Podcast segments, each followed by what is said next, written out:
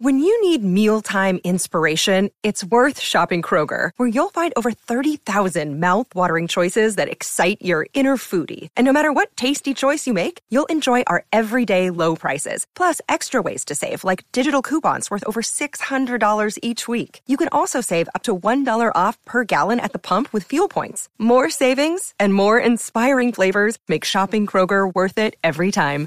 Kroger, fresh for everyone. Fuel restrictions apply. Another day is here, and you're ready for it. What to wear? Check. Breakfast, lunch, and dinner? Check. Planning for what's next and how to save for it? That's where Bank of America can help. For your financial to-dos, Bank of America has experts ready to help get you closer to your goals. Get started at one of our local financial centers or 24-7 in our mobile banking app. Find a location near you at bankofamerica.com slash talk to us. What would you like the power to do? Mobile banking requires downloading the app and is only available for select devices. Message and data rates may apply. Bank of America and a member FDIC. Happy Friday, Wildcats fans, and thanks for listening to the AZ Wildcats podcast brought to you by DraftKings, America's number one sportsbook app. All right, we're going to talk a little bit of conference expansion and realignment and preview Arizona ASU and get my official prediction. But first, great news yesterday, or great funny news. So Ray Anderson, the esteemed Arizona athletic uh, or Arizona State athletic director, who um, – hired Herm Edwards, basically looked the other way, and then once Herm Edwards stunk, then got rid of him. Um, that guy. So he goes on a radio show and uh, he says right now, and these are, you know, I'm paraphrasing, but this is what he said. He said that he's confident in getting a TV deal done. Okay. But then he also says that the money isn't quite what they were hoping it would be. Duh. And that he can't promise that a TV deal gets done, but that he thinks a TV deal gets done. Okay, so here's what we know now. So they're now admitting, and Jon Wilner, who I don't put in the same league as John Canzano, I think John Canzano makes things up. I don't believe Jon Wilner does. I think he's just wrong on some things, gives his opinion, is what it is. But um, Jon Wilner has now went on radio the other day and said that he thought that it would probably be about 28 million that would keep the conference together. Keep in mind, these are the same people that were saying it would be over 30 million. So here's where we're at right now. By all accounts, you're probably going to get less money than the Big 12 got um, to stay in the Pac 12. And even worse, you're going to have less exposure. So here's where the Pac 12 is right now. You have less, you're going to get less money and less exposure, but there's a lot of, but there's certain people that would like to stay together. That makes absolutely no sense.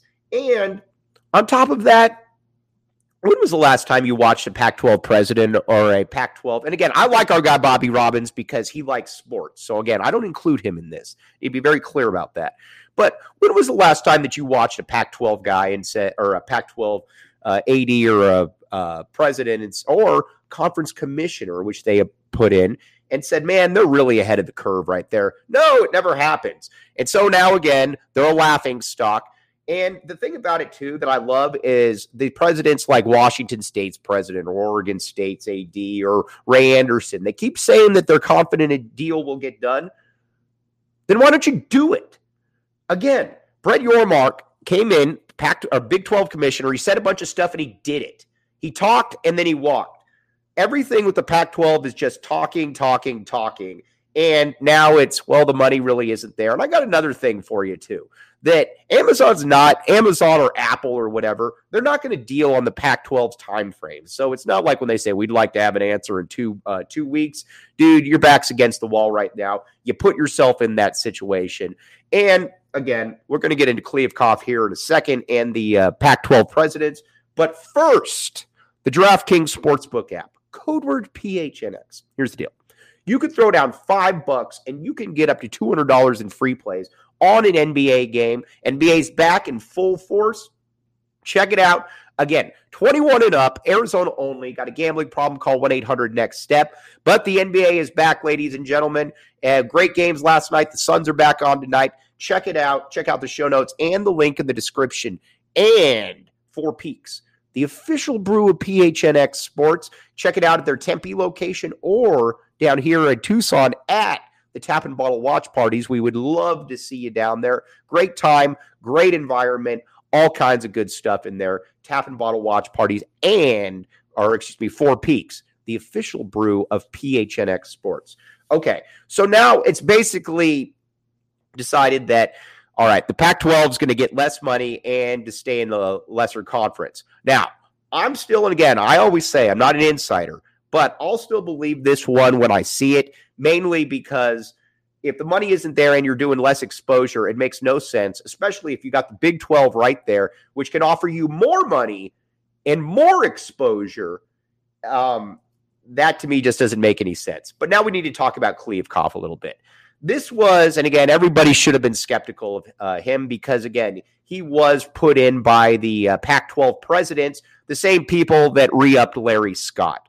He came in there again. He promised all this stuff. We're not looking to expand as everybody else is looking to expand. Then he spent a lot of time talking about UCLA and about how they were going to prevent them from moving. Nobody thought that was going to work. It didn't. And on top of that, anytime you see somebody speak, whether it's in the Wilner or Canzano articles, it's always the Washington State president or athletic director or the Oregon State one. And no, because they want the conference to stay together because nobody cares about those schools. They have nowhere to go. Notice how it's never the Washington president or the Oregon president saying anything like that. It's because it doesn't fit their agenda. That's essentially where it's at right there. Um, so again, uh, what we've been telling you from day one about this rosy scenario about a Pac-12 TV deal, it's not coming to it's not coming to fruition. Who knows? Maybe everybody stays together, but it's going to be kind of a joke deal right there, where everybody nationally is going to be laughing at them. So that's where we're at. So also make sure that you look at and you. Uh, uh, you carefully watch who you're getting your information from because as we've seen some people are very biased and have absolutely no information also you're Oregon and Washington. I think you're looking, and Brett McMurphy, the great Brett McMurphy on this podcast, said that he thought that they would be in the pack or the Big 12 sooner than later, or Big 10 sooner than later. You're looking at these numbers and you're saying to yourself, we're sticking around for this? No.